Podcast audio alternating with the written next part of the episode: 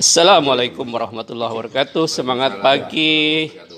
Semangat berjumpa kembali dengan kami di podcast Mutu Kehidupan. Pagi ini kita akan berbincang hal yang sederhana menyangkut bagaimana kita eh, hidup sehat di masa penuh perubahan di awal tahun ini. Ada perubahan musim, ada juga perubahan politik dan juga perubahan eh, ekonomi yang eh, di mana nilai dolar tembus di angka 15.200 ya pada hari kemarin. Nah, telah hadir di studio eh, para bapak yang baru saja menyelesaikan eh, kegiatan ibadah pagi dan juga bersih-bersih masjid. Ada Pak Topo, Pak Margono, Pak Sigit dan juga Pak Joko. Awas dulu aja gulung, masuk dulu, Ya. masuk terus. Ke kita mulai secara singkat dari Pak Topo dulu, Pak Topo. Selamat pagi, Pak Topo. Pagi Pak. Oke. Assalamualaikum warahmatullahi wabarakatuh. Waalaikumsalam. Singkat Pak Topo, eh, apa yang menjadi resep sehat untuk tahun 2023, Pak Topo?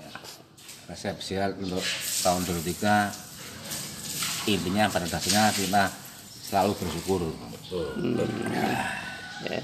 Yang kedua kalinya kita ma- makan sesuai porsinya Pak. Artinya usia seperti saya 63 harus dikurangi makan lama-lamaan.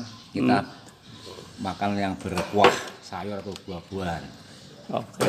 Ya. goreng-gorengan terus. Jangan lupa merokok. Iya, boleh, boleh, boleh untuk kesalahan kita ya. Oke. Ya juga Oke, cukup Pak Topo ya. Ya, gitu. Oke, kita ke Pak Margono. Kalau pandangan tentang sehat 2023 gimana Pak Margono? Angel ini. Pandangan- Masih kita ya angel Pak. Oke, karena Pak Margono kesulitan, eh, kalau Pak Sigit, pandangan tentang sehat untuk 2023 gimana Pak Sigit? Ya, yang penting sehat jasmani dan rohani itu. Nah, Pak. itu itu padat. itu sudah dikatakan orang 14 Iya. abad yang lalu, Pak. Bagaimana Iya. dengan sekarang, Pak? Lah karena sekarang masih ikut abadnya ya dimanfaatkan. Oke. Kalau misalnya Ya, itu jasma- tadi, jasman, jasmani mungkin ada yang khusus pengalaman Pak Sigit. ya, ya sekarang kita harus rajin olahraga, Pak, sesuai dengan porsi seperti dikatakan Pak Topo tadi. Hmm.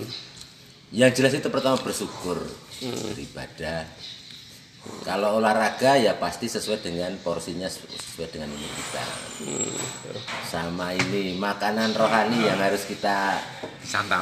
nah santap setiap waktu untuk menguatkan iman kita itu. Apa hubungannya eh, santapan rohani dengan kesehatan fisik, Pak? Wah itu satu paket itu itu pak. Nah, gimana paketnya gimana kalau? Paketnya. Apakah kalau konsumsi rohani kurang, fisiknya jadi lemah kah? Oh enggak juga sebenarnya. Loh, loh, kalau nggak juga terus ngapain? Oh iya tadi itu anu ya entak kok. nah ya, kalau Anu, Gimana? Itu cerita tadi. iya. Ya yang jelas itu di dalam tubuh yang terdapat jiwa yang kuat itu. Eh, Orang itu labura ya Pak Joko. Nah, terus kalau apa? Jiwa yang sehat itu jiwa yang seperti apa maksudnya? aduh, jiwa yang sehat. Ya, jiwa yang sehat yang jelas itu bisa berpikir positif. Hmm. Nah, berpikir positif. Ya, sehingga segala sesuatu kita itu bisa berpikir secara logis sesuai dengan hukum-hukum masyarakat dan keagamaan keislaman khususnya untuk kita itu. Hmm, Oke. Kalau berprasangka baik termasuk positif ya? Ya, harus itu. Oh, ada situ ya. Eh, Oke. Sambil singkat Pak Haji Joko, kalau Sudah lengkap di Pak Sigit. oh gitu. Ini sementara Oke. Oke. Nah, ini berangkat pagi kok Den? Ya. Eh, mungkin sebagai closing Pak Sigit, kalau eh, masyarakat yang sehat itu sesuatu yang hanya bisa diimpikan atau sebenarnya bisa diwujudkan ya Pak Sigit? Ya, harus diwujudkan, Pak. Enggak, bisa atau harus? Harus bisa sesuai dengan kondisi. Kalau kita tidak berusaha bisa nanti nggak sehat gitu. Nah, gitu ya. Ya seperti sekarang kalau standar sehat kita itu ya sesuai dengan kondisi yang ada di sekitar kita lah. Kalau WHO menetapkan bahwa untuk hidup sehat itu setiap orang eh, sekurangnya punya ruang untuk tinggal itu 9 meter kubik. Persegi. Meter kubik. Oh, berarti lingkungan volumenya. Iya. Oh, Itu apakah eh, itu kan di- luas sekali sebenarnya tempat kita ini. itu artinya eh, sekitar eh, tiga kali tiga kali tiga kan?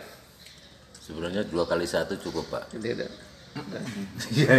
Eh, it- itu menurut standar WHO tidak cukup, Ya cukup. tidak cukup. Ya sekarang kita sesuai kebutuhan aja di sini.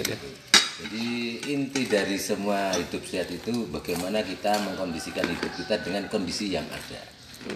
Nah, tapi juga tidak lepas dari perhatian kalau memang itu dirasa kurang berarti harus baik pihak yang berkaitan ataupun mungkin di sini disebutkan tetangga atau sekitar kita itu harus membantu. Itu artinya Anda lebih pada minimum requirement, persyaratan mi- minimal maksudnya. kan? Iya, kita patok aja yang kecil dulu untuk pengembangan yang besar. Hmm, gitu ya. Oke, baiklah begitu para pendengar dan juga pemirsa podcast Mutu Kehidupan. Ada kesulitan-kesulitan tersendiri di awal tahun ini bagi loh.